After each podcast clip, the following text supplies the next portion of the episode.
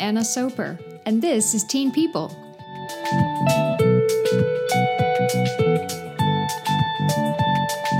If you're between the ages of, let's say, 28 and 40 something, you might remember Teen People magazine.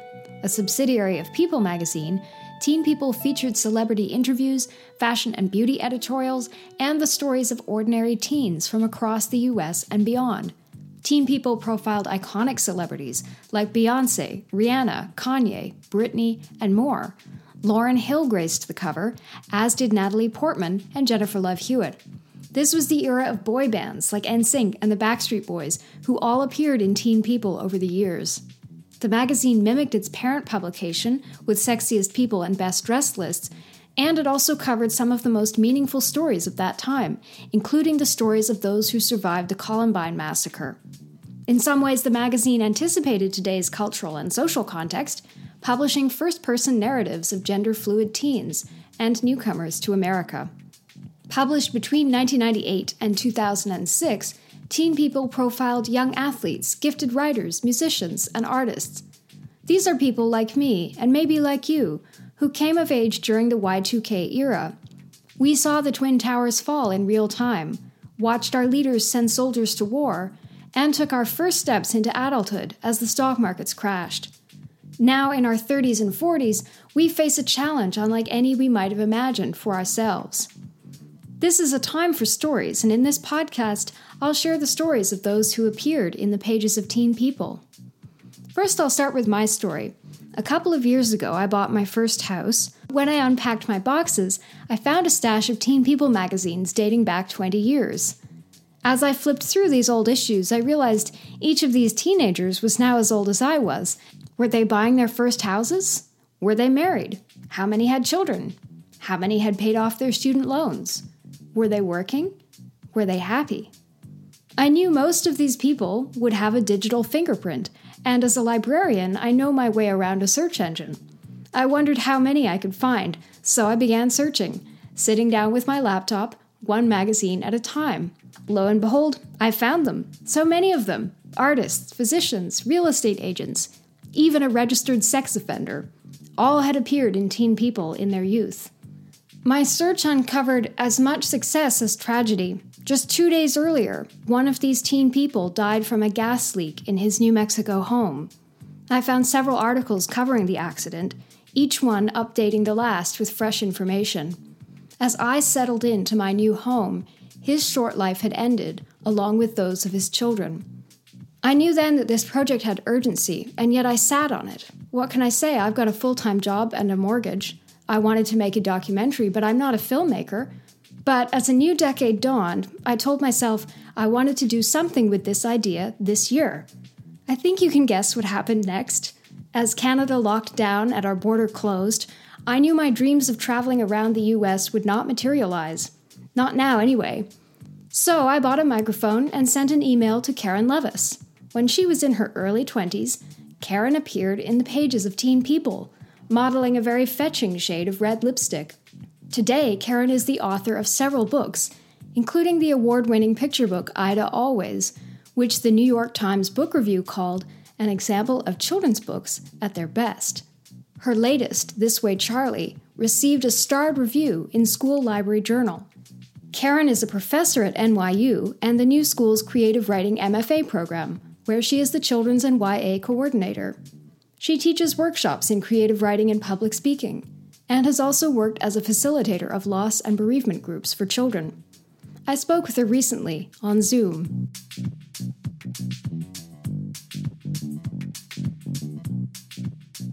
Hi, can you hear me? I might have to hold on. Something. Can... I might have to unmute you or something like that. Ah.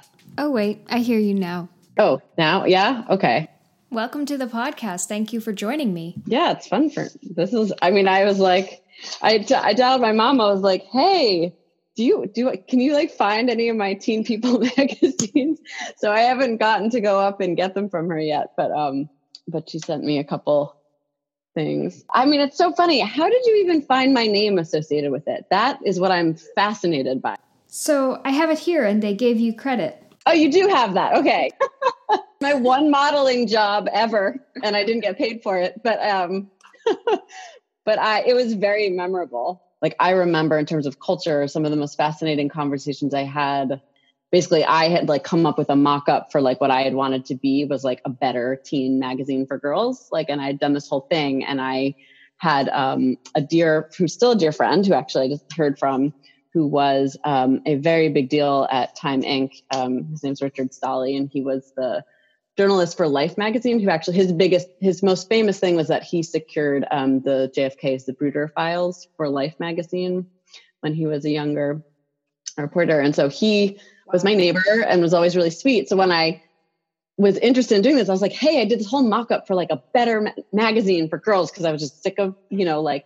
the just the way magazines did and he was like funny enough because he then was a founding editor for people magazine and he was like they're actually launching teen people next year should i see if i can see if throw your hat in the ring to be an intern or something because i was in college. And uh because no, that's how i ended up there was to like learn about how to do it. And also teen people was like the editorial staff was feeling like because a lot of them came from i think like ym and sassy. And um a lot of them were great because they wanted to also have a better magazine and less advertising that was like diet pills and you know that kind of stuff but so i learned a lot about how that happens you know like and the assumptions that like was one of my introductions to sort of systemic patriarchy and systemic racism um, in in a real life way because i learned about things like there'd never been like a young african american teen boy on a national magazine of um, I don't remember the details, but of whatever um, circulation number, you know, it was. Um, and female, like African American models, like had not been alone on a cover. And I was learning this from these lifetime editors. And so it was really interesting to me to like learn that stuff there and also about then the how these higher ups are making the decisions of who they think their audience is and what they're into. And it's like clothes, diet, there was this particular ad in all the magazines um, for years. I'd have to look for it. It was the same ad and had all this tiny print. And it was for this one diet pill and had this busty, like black and white image of a woman. And it was just, I just always thought that was just so awful. And um, so they were hopeful that they would be able to track different kinds of advertisers because of uh, the people name and the circulation that they were starting out with was larger and so they did start out with, yeah, they were doing interviews of real kids doing like interesting things um, and all of that. So when I was there, I I thought they were doing a lot of actually really exciting things. You know, I just in there in there for like I don't know, it was probably six weeks over the summer, once a few days a week. I mean, that was like it. Um, but the lips was hysterical, and they were like, "We need a mouth. Will you be our lip model?" And because they were also like, "We don't have to pay her; she's the intern." And I was in makeup for that mouth for so long. I'd never, I was like, this is what goes into this? And they're like, oh, yeah. And there was like a camera that came right up here. Uh, it looks like they applied multiple coats. I know. I actually, I ran out of time. I should have worn, um, I should have worn red lipstick for it. well, it actually says what color it is. It's Stila in Dominique. Stila in Dominique. Oh my mm-hmm. God. The makeup artist describes it as the perfect shade of red, not too orange, guaranteeing a sexy evening look. Ooh. A sexy evening look. That is so funny. Do you think that teen people actually lived up to what you wanted to see in a magazine for girls?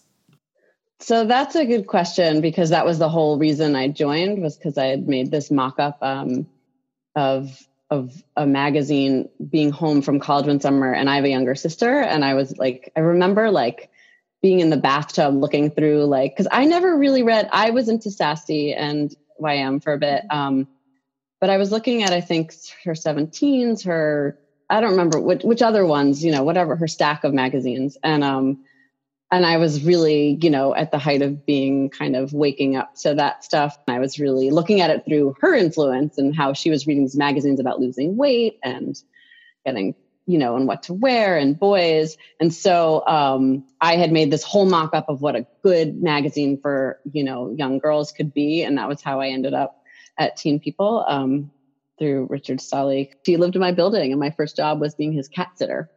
Uh, and so when I kind of was like, I have this idea for a new magazine, let's make it. he was like, there's a lot that goes into making a magazine. Why don't you intern? and they didn't even have a formal internship program. So he always says that all he did was get me an interview. But like when Richard Stolley, I think, asked them to like meet his friend, they were like, I guess we're going to have an internship program.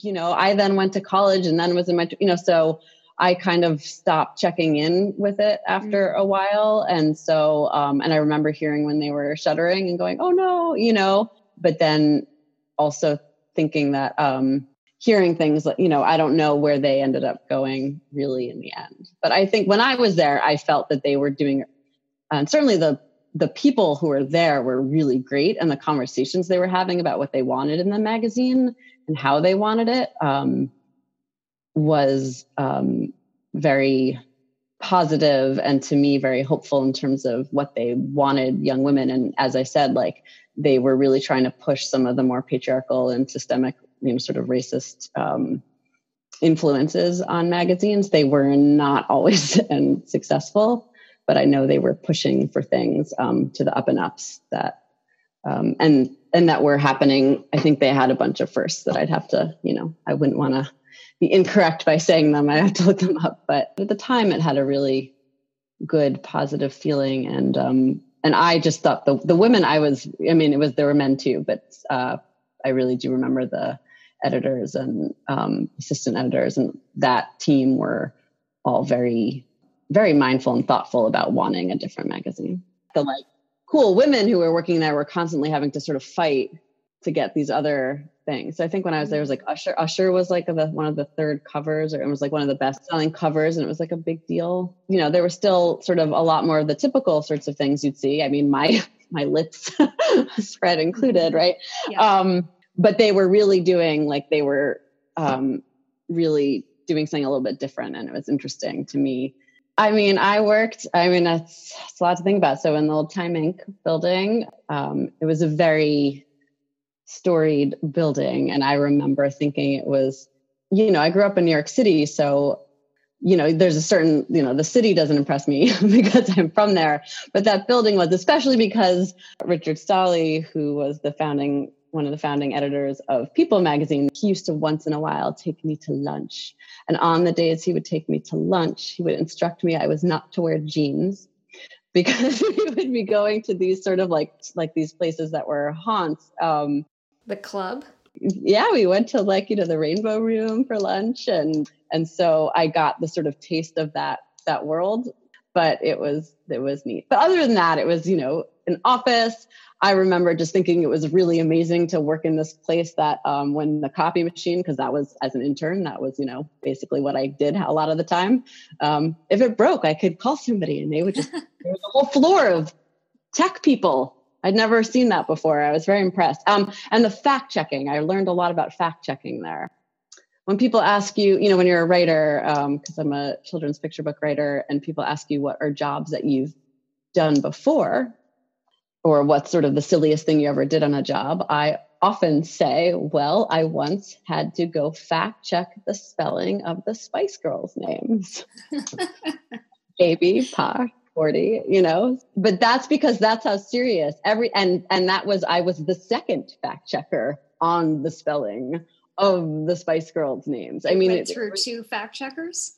Everything, everything went through two fact checkers, and I have to say, in today's world, you know, with fake news and social media and things that are unvetted and all the things that everything that's happened to journalism, mm-hmm. I that memory is so strong in me about you know how ser- you know the difference between serious journalism and that um, you know really making sure you're getting things right before you allow your readers to read it and take it as truth. So it was a funny memory, but it really, I, I thought, also really illustrated how seriously they took um, their and took their young women readers. They're like, we're going to make sure that's how baby is spelt in this context. E M M A B U N T O N.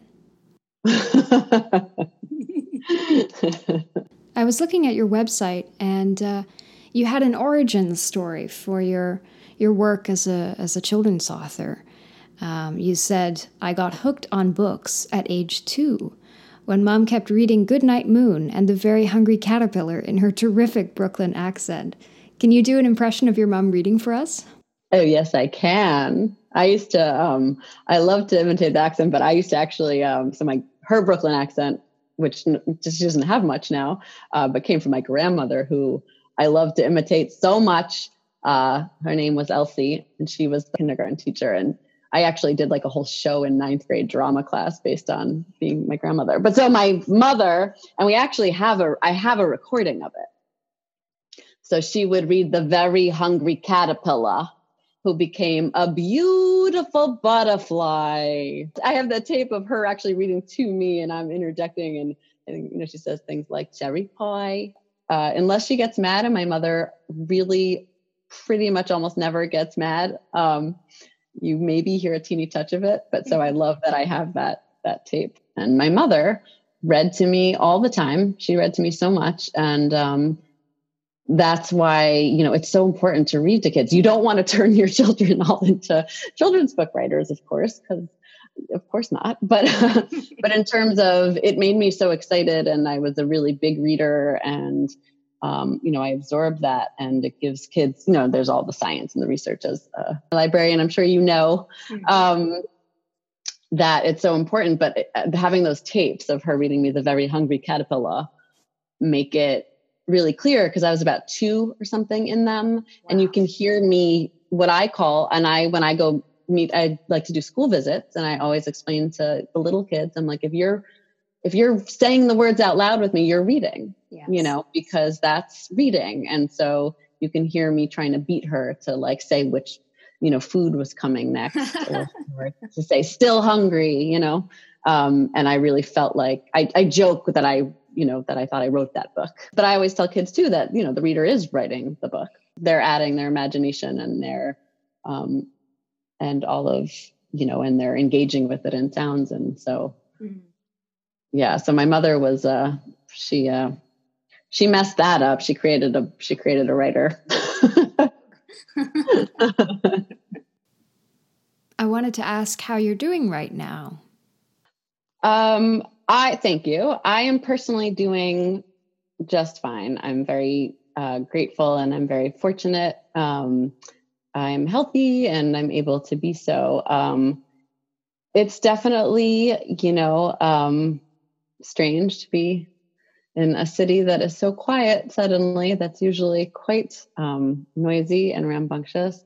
Today it's really um, it's sunny out, um, so I took a walk towards. I'm in Brooklyn towards a park, um, and um, people are generally being in my neighborhood being very careful and wearing things. Um, but I did have like my first sort of more New York talk to one of you know talk to somebody that's more like an acquaintance you just see on the street moments today, and my mood shifted. I woke up pretty uh, just sort of unmotivated and lie today, as I think many of us are, you know, right now. Um, I'm very lucky. I have work, I have all these things, but it's just kind of wake up and you're like, right, we're yeah. still here. I still can't go hug my niece and my nephew, you know. Um, and so I said, I need to take a long walk. So I took a long walk with my mask. Um, and uh, there's this wonderful woman in uh, the neighborhood who I've really only talked to here and there over the years before, but she was a set designer in theater. She's an older woman, and she has these, and she always creates a, has beautiful plants and creates a beautiful garden in outside her brownstone.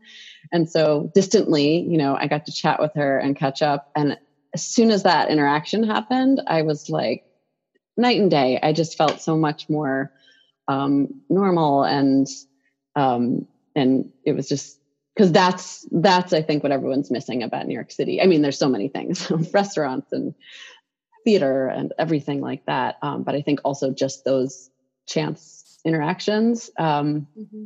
for me anyway. So that was that was very nice to have today. That's it was nice. my my day's gift. What's growing in her garden right now? She's actually created. It's actually something I might have to ask. She's um created just a beautiful flower and stone and plant arrangement that she's actually uh, researched through um, sort of based on uh, some history in the neighborhood. So it's that sounds fascinating. Yeah. Yeah. I'm, I'm looking forward to learning more. Nice. Sort of like a garden as like a local history exhibit. Yeah.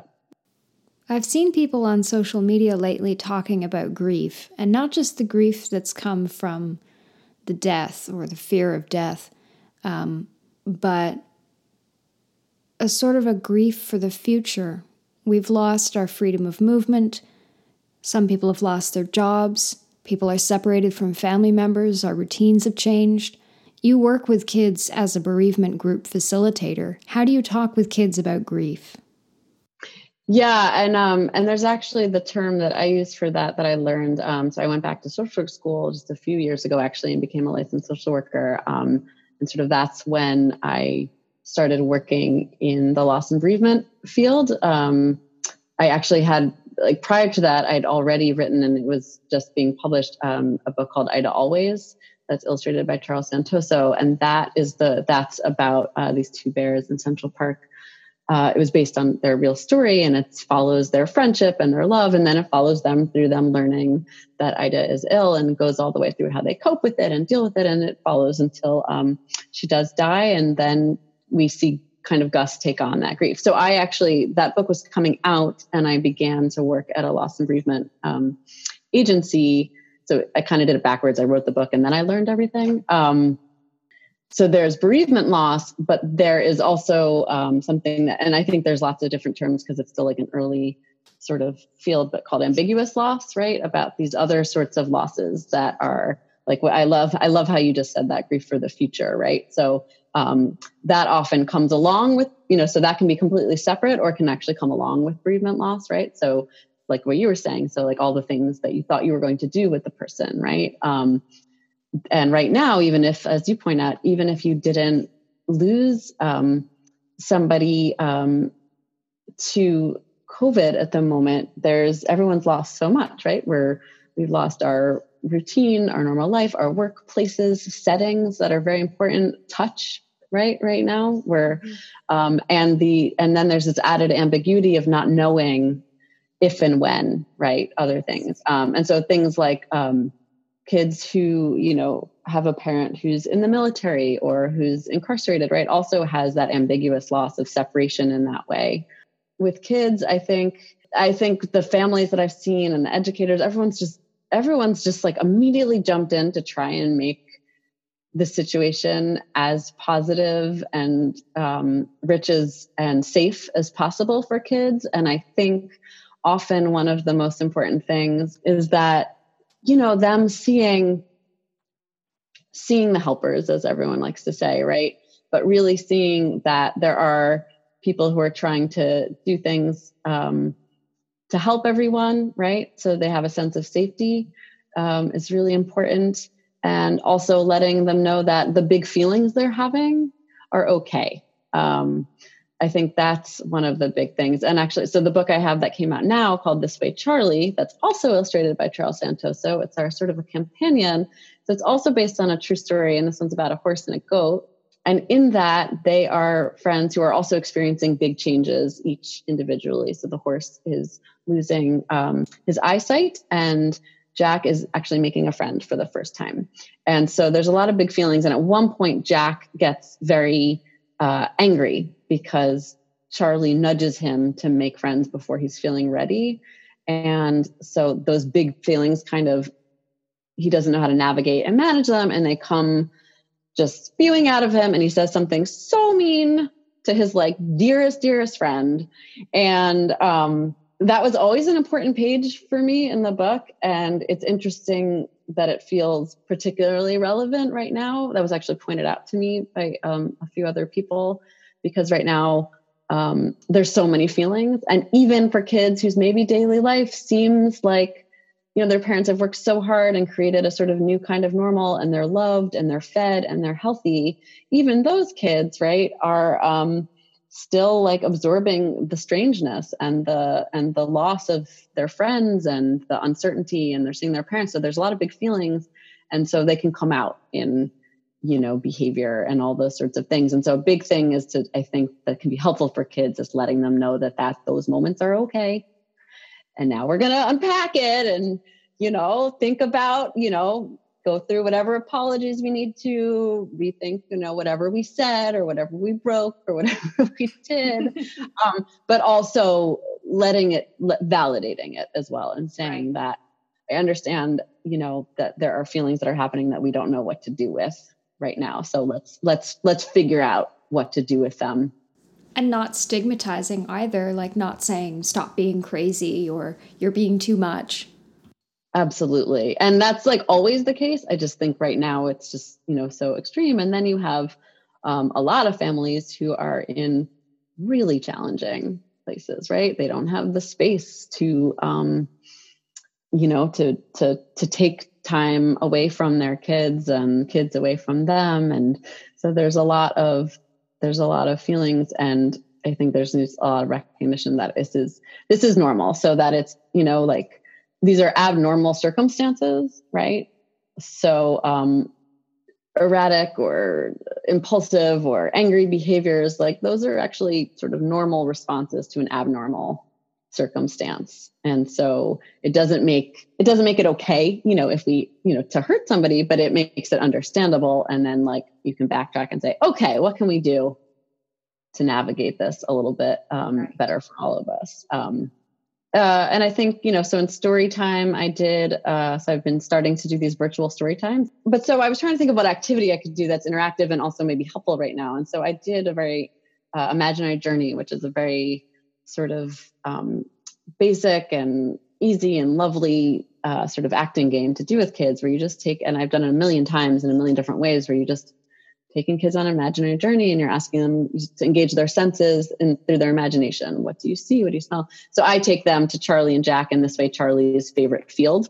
Um, and I ask them to tell me what colors flowers are saying. Oh, something flew by. You know what was there. Mm-hmm. Um, but then at the end, I ask them to think about what's a place that they miss right now that they can't necessarily go to, um, and invite them to take an imaginary journey there, right? And then to maybe draw it. And so that's a way to also um, recognize and engage with these these losses that we're having right now um, is to actually like instead of just sort of saying oh my i wish i could be there take ourselves there and engage with them in different ways where would you go right now if you could mm, i would go to my niece and my nephew and give them big giant hugs right now and if i could be really if I want to be extra um, ambitious, I'd say let's do it at the beach by the ocean.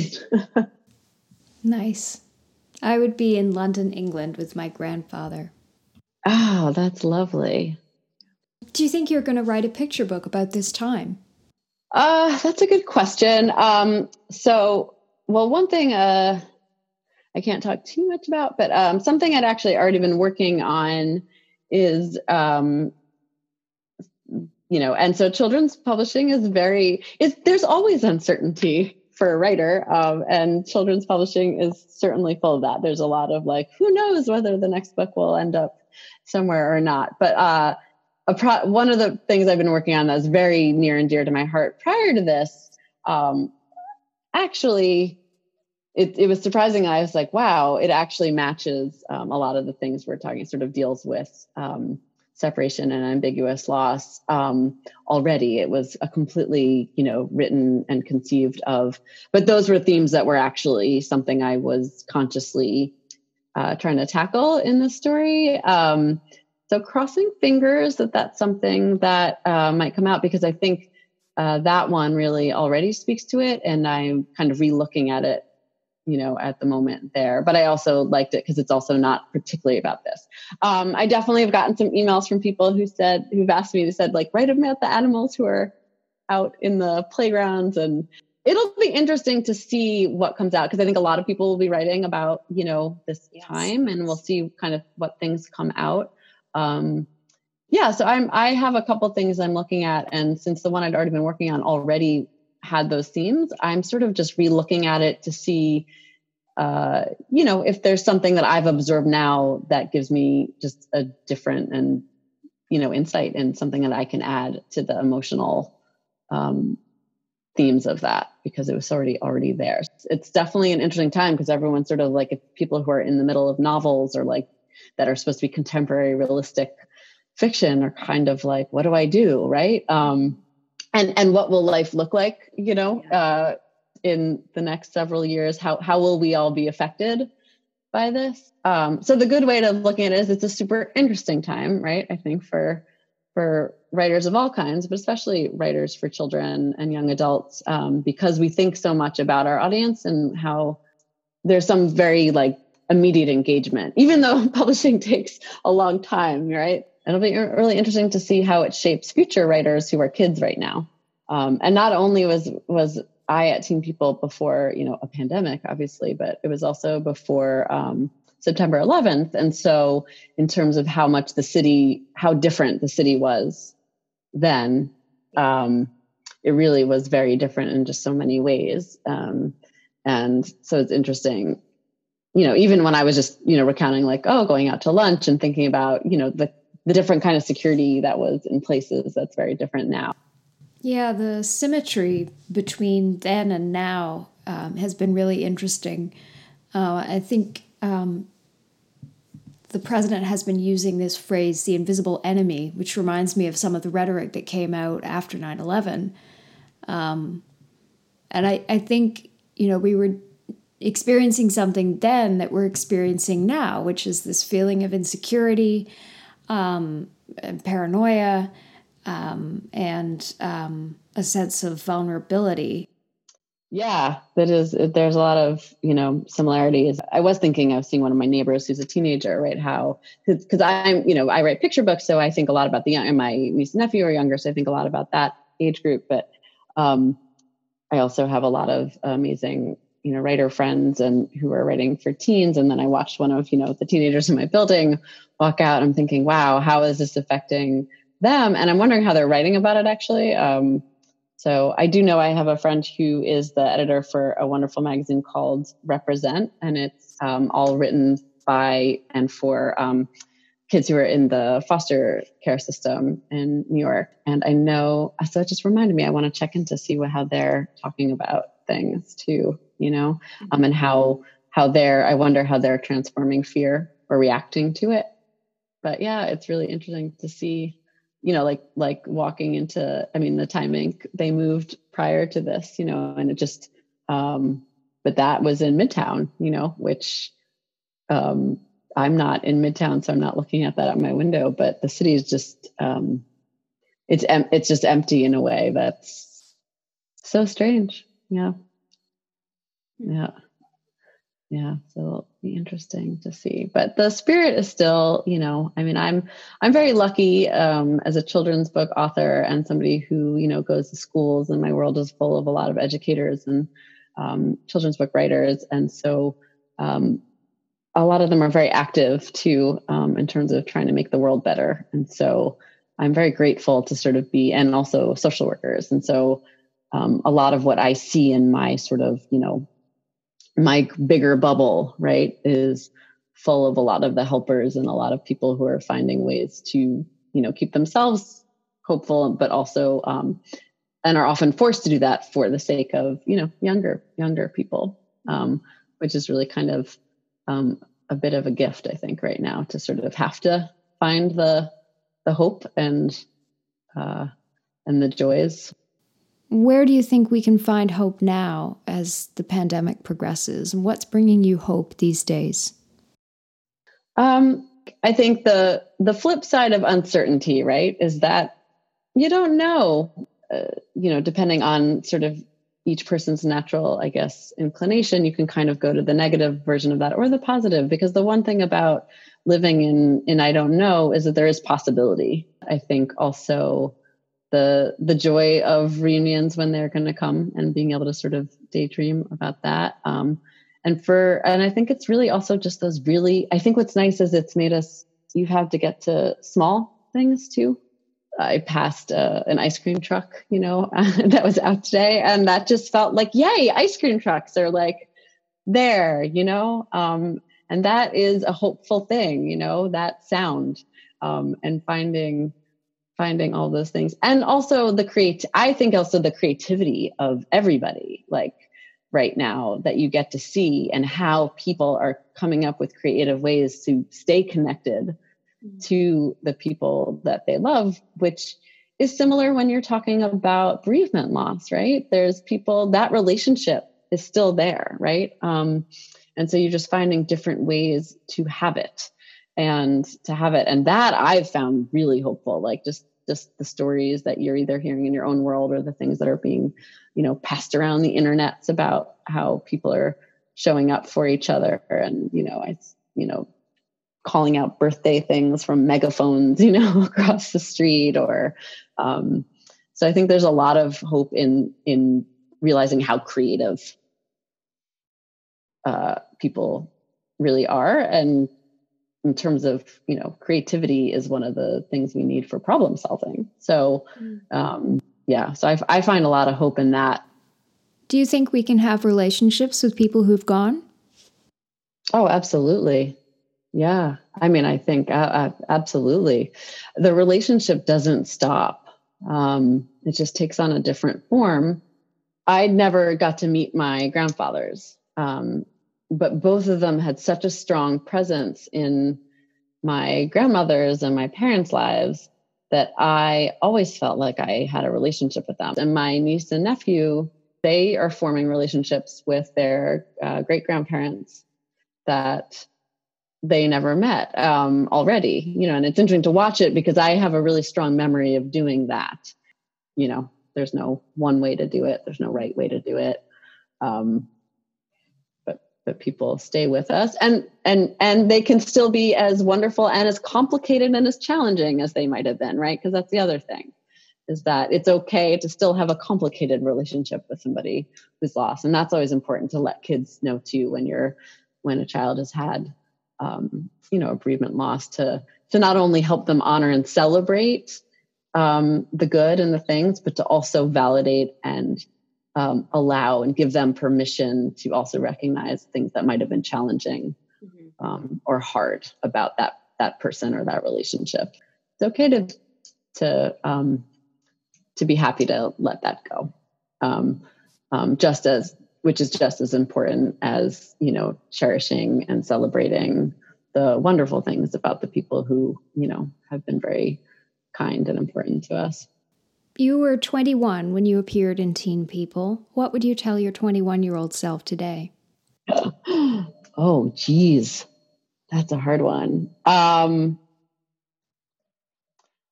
I would tell my 21 self. I mean, it's hard, right? Because you can't tell your 21. You can't 21. How do you, how, I get the question? I can tell you what. I'd have to think really hard how to tell her in a way she'd hear it. right? That's a good distinction.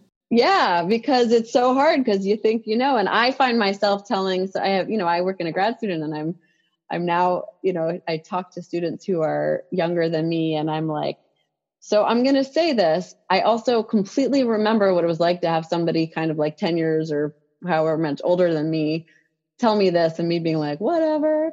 But um my 21 year old self, I would encourage to follow curiosity a lot more and more often and to shed you know i mean it's pretty typical right? But the self-consciousness and the fear of um, embarrassment i think was always like a big one for me i have to say um, especially and and as a woman too i want to say that actually like i love i'm in my 40s and i love it I really do. I feel I feel more comfortable and excited about like my own um, like my body, um, especially since we're talking about like teen magazines and things like that, than I ever did. And so I think I would also be like, in like your body can move, like you are able to do these things. It's it's you know you're gorgeous, whatever. Um,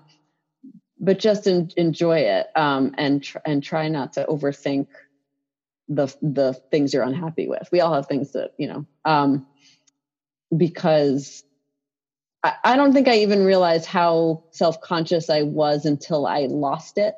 You know, until that layer kind of fell off a lot more than it had, and then I was like, oh, I've been like carrying that. You know, just like when I mean, I grew up in New York City, and so you you grow up, and you know, I was very young when people started commenting on my body in not great ways when I was young on the street. And so, you know, I would, for years, I would have literal, you know, I know what I'm going to wear outside the bulky, I'm going to wear the bulky sweater because I'm going to, maybe that'll help me avoid, you know, that guy in the corner saying something. Um, but then there's this invisible bulky sweater, I think, that I was carrying around a long, a lot longer than I think I even realized. So, Caron, you're an author, a teacher, and you're also trained in Zen meditation. Can you lead us in a quick meditation to end this episode? Sure. And what I'm going to do is actually even um, more of just uh, like how to take and check in with your breath. And this is something that is an activity on my website. Um, and I'm giving it a little language that has to do the book This Way Charlie has uh, the goat named Jack um, at one point he's feeling really anxious and nervous about um, making friends and being in contact with other animals. But he's um, observed that the horse uh, named Charlie it looks very friendly and also needs a little bit of help getting to know the new place. So he decides to be brave one day. And so, since we all need to be a little brave right now, um, one nice way that they can always help yourselves is just to connect with your breath. And so, one thing I always say is that um, if people are listening right now, if you just find a nice place to either stand where you can feel your feet flat on the floor, or if you're sitting in a chair, just gently rolling your shoulders back into like a comfortable sort of you just want a sturdy position and feeling that. And then you can just put one hand on your loosely you know on your torso and your belly. And you can imagine you're in a field of flowers which is where jack and charlie bring each other um, and one thing they bond over is a honeysuckle flower, and it has a very sweet smell. And it doesn't matter if you've never smelled it. Use your imagination to imagine any sort of sweet smell that is that is um, refreshing for you. And so, as you breathe in the honeysuckle scent, you're going to breathe in through your nose and let it out you're going to do that three times at your own pace. And as you breathe it in, your hand should pop out just a little bit to show that it's filling with the honeysuckle air. So breathing in, let it out, and breathe it in. And you can think of the word brave as you breathe out. And that is just um, a really simple way to reconnect with your breath um, and your bravery and then you can just sort of let your breath return to its normal normal pace and you can open your eyes and know that you can always check in with that if you're feeling that you need to be a little extra peaceful or feel a little extra brave or something. Thank you so much for that. That's wonderful. Thank you for asking me. It's been very fun to think about that time. And um and actually I had sent, you know, the man I was talking about who got got me uh, he's in his 90s and um we've remained friends and I sent him. He just sent me an email yesterday because I'd sent him the the book, um, and he got it, which is he will get. So this will tickle him to no end. Oh, I hope so. All right, stay safe. You too. Bye. Bye.